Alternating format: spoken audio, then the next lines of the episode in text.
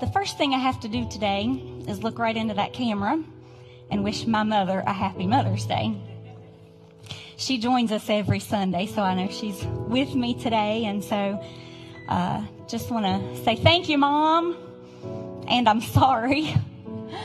Uh, since I've become a mother, I realize there are a lot of things I should really apologize for.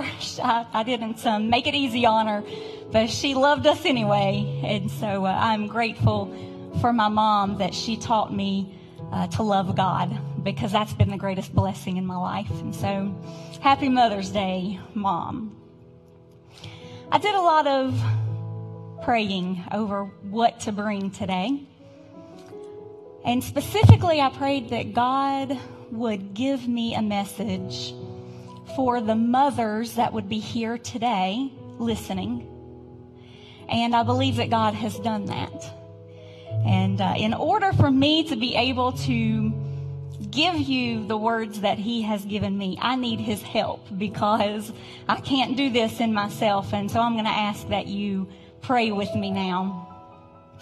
Lord God, I thank you for the opportunity to speak what you would have mothers hear today.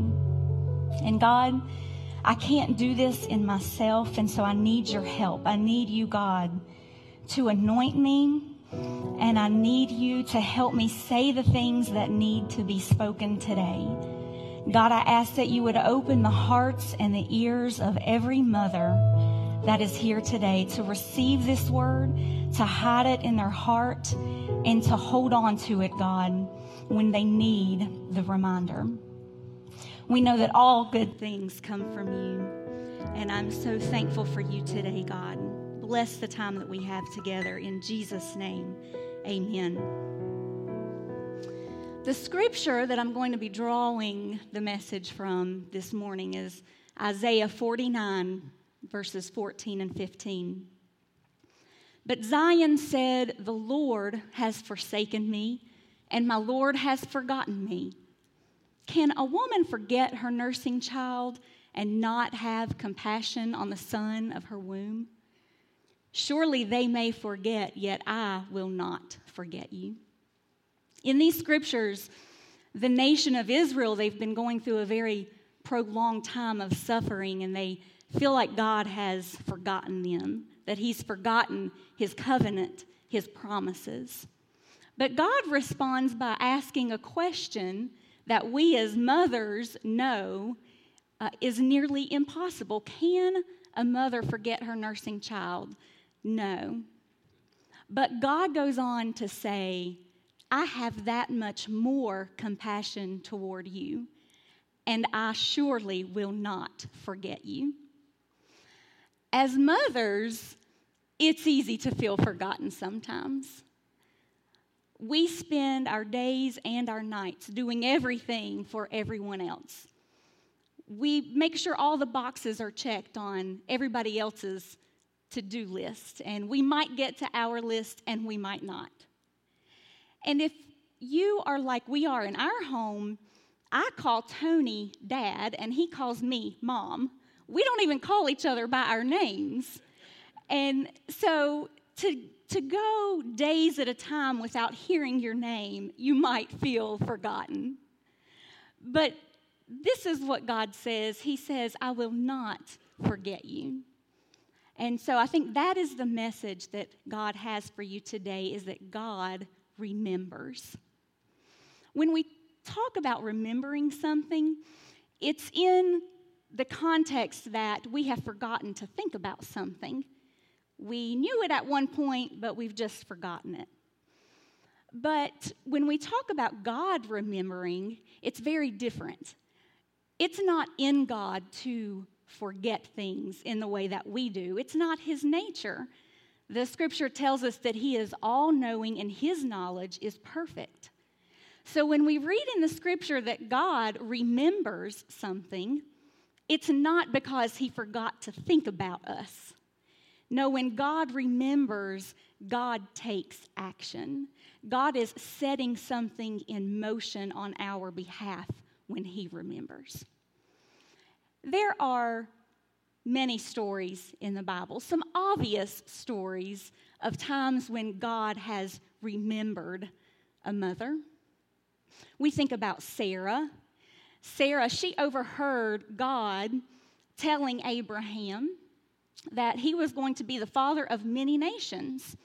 But the promise wasn't just for Abraham, it was for Sarah, because God told Abraham that Sarah would be the one that would conceive the child. And Sarah laughed at that promise because Sarah was 90 years old. But you just read a little farther in the scripture and you find that 10 years later, at the age of 100, God remembered Sarah. And when he remembered her, her womb was opened and she conceived that child of promise. We have a similar story when we think about Abraham's grandson Jacob. His wife Rachel, whom he loved very much, could not have children. But the scripture tells us that God remembered and Rachel conceived a child. And we have Hannah. Hannah, who desperately wanted a child. Hannah, who prayed for a child. And God remembered her. And when God remembered Hannah, he not only remembered Hannah, but he remembered the nation of Israel because her son Samuel, he was just as much a gift to the nation of Israel as he was to Hannah. So, those are some of the obvious stories. There are other places in Scripture that are a little not so obvious, and you have to go looking for them, but nonetheless, God remembers these mothers. And those are the mothers that I want to talk about this morning. The very first mother we should talk about is Eve. Eve is the very first mother there ever is. Eve had a hard job. She had no example. We all have an example as mothers. Whether we learned what to do or what not to do from our mother, we had an example. Eve didn't have that. So she's figuring this out on her own.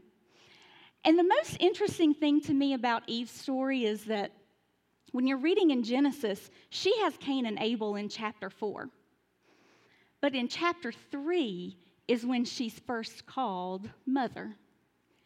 And I think that's significant for every woman in the room because it tells us that when God created a woman, He put something in our spirit that gives us the heart of a mother. We don't have to have biological children to be a mother to someone. And we will see that in the scripture. Mothers come in many different ways. Well, Eve, she does have children. She has Cain and Abel. She's living her life. She's working in the garden. She's doing everything she knows to do. She's raising her family. And out of nowhere, something tragic happens. Eve didn't see it coming, she wasn't ready for it. Eve experiences the loss of a child. Her son Abel is killed. And as if that were not difficult enough, she has to come to the realization that she lost her child at the hands of her other child. This is a sorrow that no mother can even fathom. Surely this is a time where Eve feels forgotten. But in her suffering, in her sorrow, God remembers Eve. You read on, and a few chapters later, she has another son, and she calls him Seth. And Eve acknowledges that this son was given to her by God. Not a replacement. God created our hearts. He knows that you can't replace a child. But no, Him giving Seth to Eve was His way of remembering her. He took action to let Eve know that she had not been forgotten, that he remembered. We remember Eve too, don't we? But what is it we remember Eve for? we remember Eve for that thing that she got really wrong, right? We don't think about Eve in terms of being a mother. We think about Eve as listening to the lies of the enemy, sharing the forbidden fruit with her husband, and when he takes a bite, sin enters the world. That's what we remember Eve for. But the truth is, Eve got something really right. When Adam and Eve have Seth, they're about 130 years old. Seth, tell me about it. Seth, at the age of 105, he has a son named Enosh. And the Bible tells us that men called upon the name of the Lord. How is it that hundreds of years after creation, men know that they can call upon the name of the Lord? Because Eve got the most important thing right. Eve told her children about God. And her children told their children, and their children told their children. Isn't that why we're all here today? Truly, Eve and Adam were the greatest missionaries of the Old Testament. Well, the second mother we should talk about is the mother of Moses. And the scripture doesn't tell us definitively what her name is, but Jewish tradition tells us that her name is Jochebed. And so we're going to give her a name today. I'm going to call her Jochebed. Jochebed is a Hebrew woman, she's an Israelite. And she's living in a time where the Pharaoh of Egypt has issued a decree that every Hebrew boy born to a Hebrew woman should be thrown in the Nile River and drowned. And he issues that decree out of fear. The Israelite nation, they're growing exceptionally fast. And with the birth of every boy, Pharaoh knows that as they become men of fighting age, that is just one more person that can overthrow the Egyptians. So he issues that decree out of fear. And the thing that he does when he issues that decree, he takes the Nile River. The Nile River is the very source of life for Egypt. And he turns it into a death sentence for the Israelites. Well, Jochebed has a son. She does everything she can do for three months. She loves him, she cares for him, she nurses him, she hides him. She keeps him concealed so that nobody knows that she has a baby boy. But three months in, and it's getting really hard to keep him a secret. He's getting bigger, he's getting louder. She can't keep him hidden any longer. And so she's come to a moment she has to make a decision. She's got to trust God. You know, it wasn't long after Sophia was born, I was overcome by all of these feelings and thoughts that were very fearful and anxious. I worried about everything. I worried that the sniffle that she had wasn't just a sniffle. I worried that every time I left the house in my vehicle that I was going to be in an accident and I wasn't going to be able to raise my child and who was going to raise her. Just overwhelmed with all of these fears and anxious thoughts, which I had really never experienced before. And I remember one day I was talking to my sister, Carrie. She's here this morning. Good morning. And I guess she got tired of hearing me whine. Uh, there's a cap on how much she can handle, and apparently I had reached the threshold. And she finally looked at me and she said, Christy, do you think that you can do a better job taking care of Sophia than God can? Well, apparently I did because I worried constantly. And I knew that wasn't the truth. I know God can take better care of my children than I can, but my mind just wasn't getting the message. And so even now, sometimes I find myself, when I'm fearful or having those thoughts, I'll ask myself that question Christy, you know you cannot do a better job of taking care of your children than God can. You're just going to have to trust Him. And I think that's the place that Jochebed is at. She's done everything she knows to do as a mother. She has nothing left but to trust God.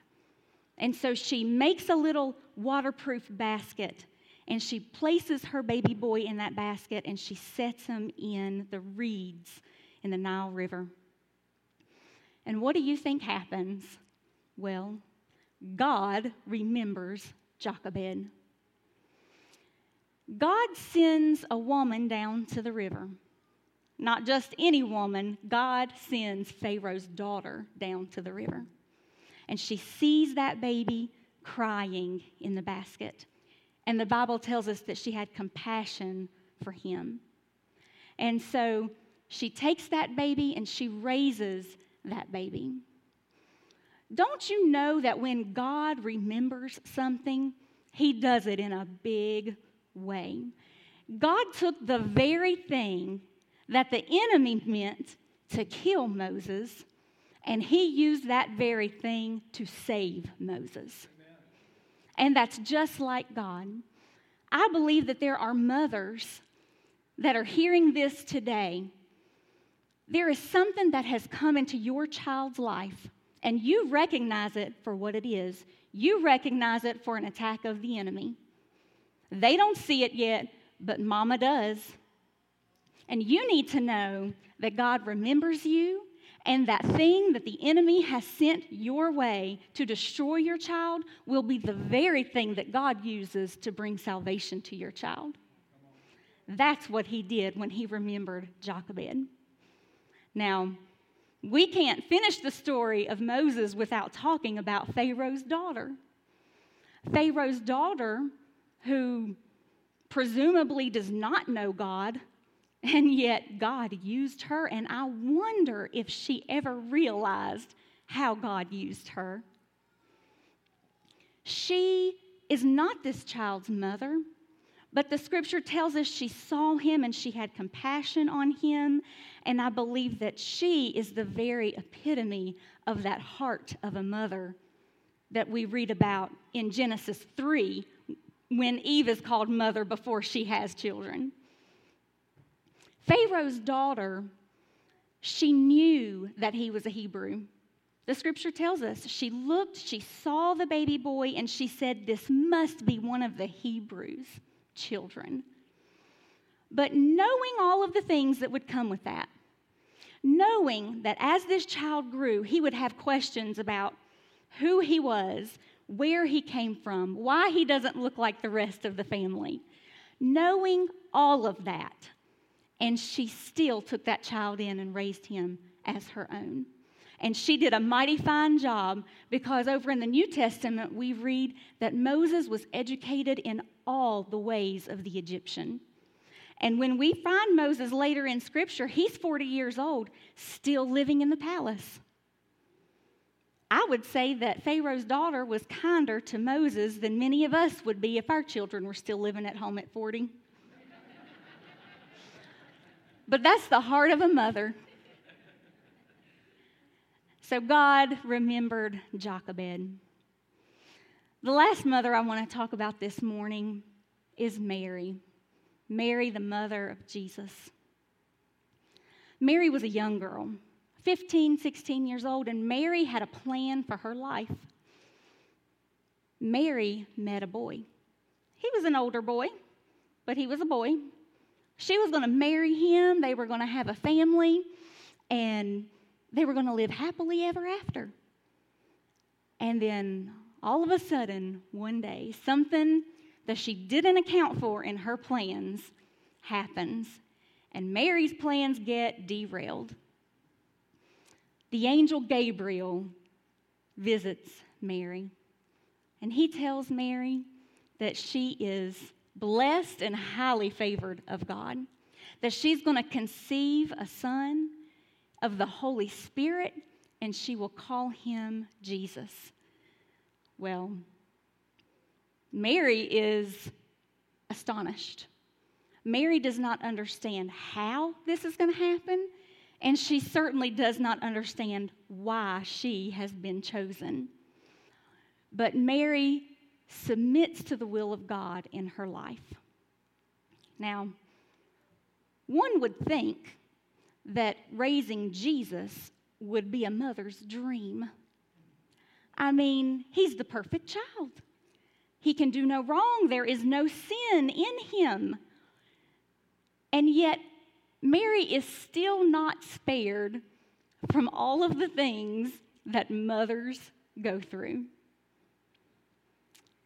You remember the story when Jesus is 12 years old And Mary, Joseph, Jesus, all their family, their friends, their neighbors, every year they made the trip to Jerusalem to go celebrate the Passover.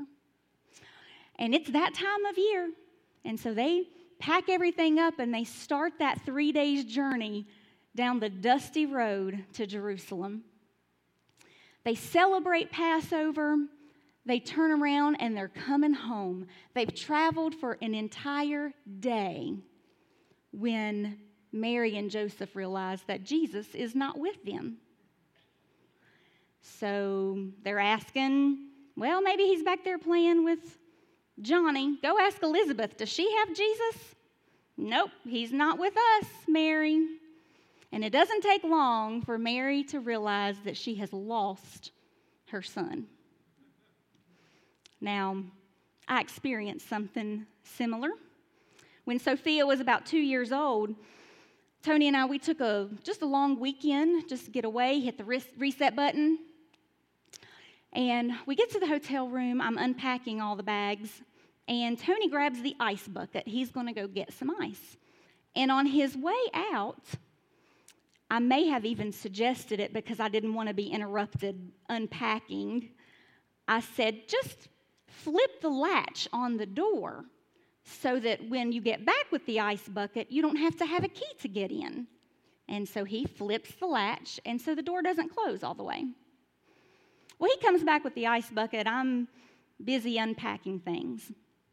And I turn around and I realize that Sophia is not sitting where I last saw her. And so I called for her, Sophia, and I didn't get an answer. So we started looking. We looked in the bathroom, we looked in the closet, um, we looked everywhere we could think to look. It's a hotel room. How many places could you possibly get lost?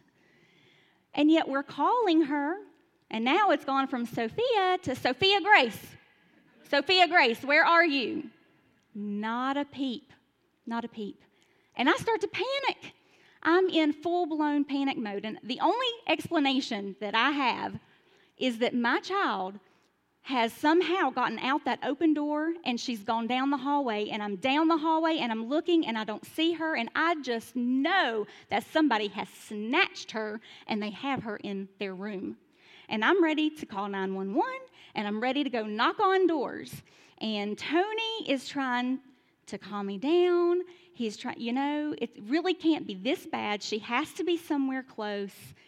And I have seen enough episodes of Dateline to know that the first 24 hours are the most critical. And every moment that my husband spends trying to keep me calm is a moment that we have lost.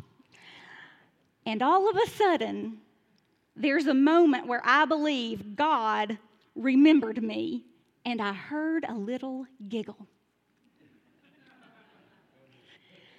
And so I follow the giggle, and somehow my child, who at 6:30 a.m. every morning sounds like a herd of elephants, has squeezed herself in between the platform of the bed. Because you know, hotel rooms, you can't get under the bed. There is no under the bed, there's a, a wall there. She has squeezed herself. She's laying perfectly flat and still, not a word, between the bed, the side table, and she's got the cover hanging right over her, and you couldn't see her. You couldn't see her. Well, whoo, the relief that came over me when I realized that we were not going to be on an episode of Dateline. It was a huge burden off of me. And that's what I think about when I read the story of Mary losing her son. Um, she is in full blown panic mode. And we know this because the scripture tells us that while they had only traveled one day away from Jerusalem, it takes them three days to get back to Jerusalem before they find Jesus. Why did it take them three days? Because Mary is looking under every rock, she's looking over every cliff. She has looked and relooked and she's went back and looked a third time. She is desperate to find Jesus. I believe that it's quite possible that Mary may not have even expected to find him alive. She might have felt like she was looking for his body. That was a dangerous journey on the road to Jerusalem. So, three days she looks for her son. She finds him three days later, hanging out in the temple. He never even started the journey home with them. Well, the next time that we hear from Jesus in the scriptures, he's 33 years old. And I heard a teacher say once that that's because Jesus was grounded until he was 33 for pulling that stunt. and I believe that could quite possibly be true. As an adult, Jesus wasn't much easier on his mother. Seems like everywhere he went, he was stirring up trouble. There were times Mary even had to send his brothers in an attempt to go get him and bring him home. He was causing that much trouble. And you know, Jesus, he was perfect. There was no sin in him. Not all of the challenges that we face as mothers are because our children have done something wrong. Sometimes it's just life. Sometimes it's other people that have said something hurtful or done something to hurt our children. And I think sometimes that those might be the even harder situations to deal with because there's no rhyme or reason. You don't have an explanation for why your child is hurting. But I think that we see in Mary, it doesn't matter how perfect your children are. A mother's heart is always to worry. A mother is always going to be faced with the things that mothers think about and toil over for their children. Well, Mary does go on to raise Jesus. He does grow up. And at the age of 33, he's in public ministry, he's hated by the world, and he's hated for the truth. And he's hated so much that he is crucified. And Mary witnesses this. She witnesses the crucifixion of her son. And while Jesus is raised from the dead, he will never again be her earthly son. While we gained a Savior, Mary still lost a son. But what do you think happens? God remembers Mary. We read in John chapter 19, at verse 25, near the cross of Jesus stood his mother, his mother's sister, Mary, the wife of Clopas, and Mary Magdalene. When Jesus therefore saw his mother and the disciple whom he loved, who would that be? John. John, standing by, he said to his mother, Woman, behold your son. Then he said to the disciple, Behold your mother. And from that hour, that disciple, John, took her to his own home. Mary's calling as a mother had come to an end. Jesus had completed the work of the cross. When it seems that everything was coming to a close, God still remembered Mary. And the Apostle John will take care of Mary for the remainder of her life. So this morning, the message that God sent me to give to mothers today is that you are not forgotten. God remembers. And He remembers not because He's forgotten to think about you, but because He's waiting for that moment. He's waiting for the right time to remember and set something into action for you on your behalf, and you will remember that you have not been forgotten. This morning, God placed it on my heart to have an altar call. I believe that there are mothers in this room who identify with some of these mothers somehow. Maybe you identify with Eve. Maybe you have faced the loss of a child, and maybe in that grief of all the time you didn't get, it colors everything in your world with a shade of gray. And you just can't get past that. God wants you to know that He remembers you. Or maybe, like Eve, you feel like for all the things that you get right, people can't seem to forget that one thing you did wrong. And you need to know that God sees you for who you are now, that God remembers you. You might see yourself like Jochebed. Maybe you have a child that you've done everything for, everything you can think of. You've exhausted your financial resources. You've given of everything you have, and you have nothing left to give. And you're at the place where you are going to have to release that child to God for a season in order to see your child saved. And you need God to remember you. He is here this morning, and if you ask Him, He will remind you you have not been forgotten. We have mothers here who are like Pharaoh's daughter. I love the story of Pharaoh's daughter. We have mothers here who have looked at children that did not belong to them, but recognized they were in need of a mother. And they took that on willingly, and they took it on knowing this child is going to come with issues.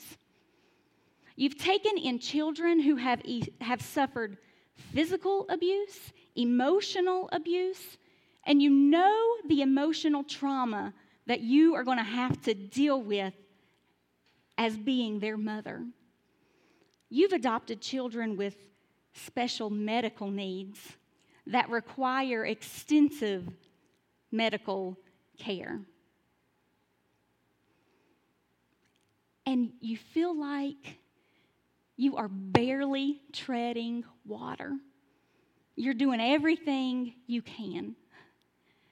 And God wants you to know that He sees the heart of the mother in you, and He has not forgotten you. He remembers you. Maybe you're like Eve this morning. You know that you are blessed and highly favored of God. You see it, you recognize it in your life.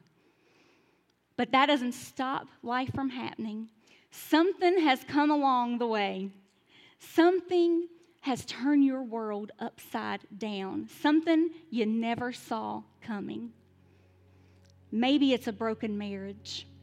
Maybe it's a diagnosis. Maybe it's an accident. I don't know what it is. But what I do know is that there are mothers here today that need to remember that God has not forgotten you. And so I want to open this altar today for those mothers, for the mothers who need a reminder that God remembers them. If you're here this morning, if you're struggling with something in your mother's heart, if your mother's heart is heavy and you don't know what to do or where to go, would you come to the altar and let us pray with you? There's no judgment here. Remember, we're not going to remember Eve anymore for the things she got wrong we're going to remember Eve for the things she got really right. There's no judgment here this morning. I want you to come to the altar and lay it before God today and tell Him exactly what it is you need. Just tell Him. I feel forgotten. I feel like nobody knows my name. I've got nothing else left to give. And I need to know, God, that you remember me.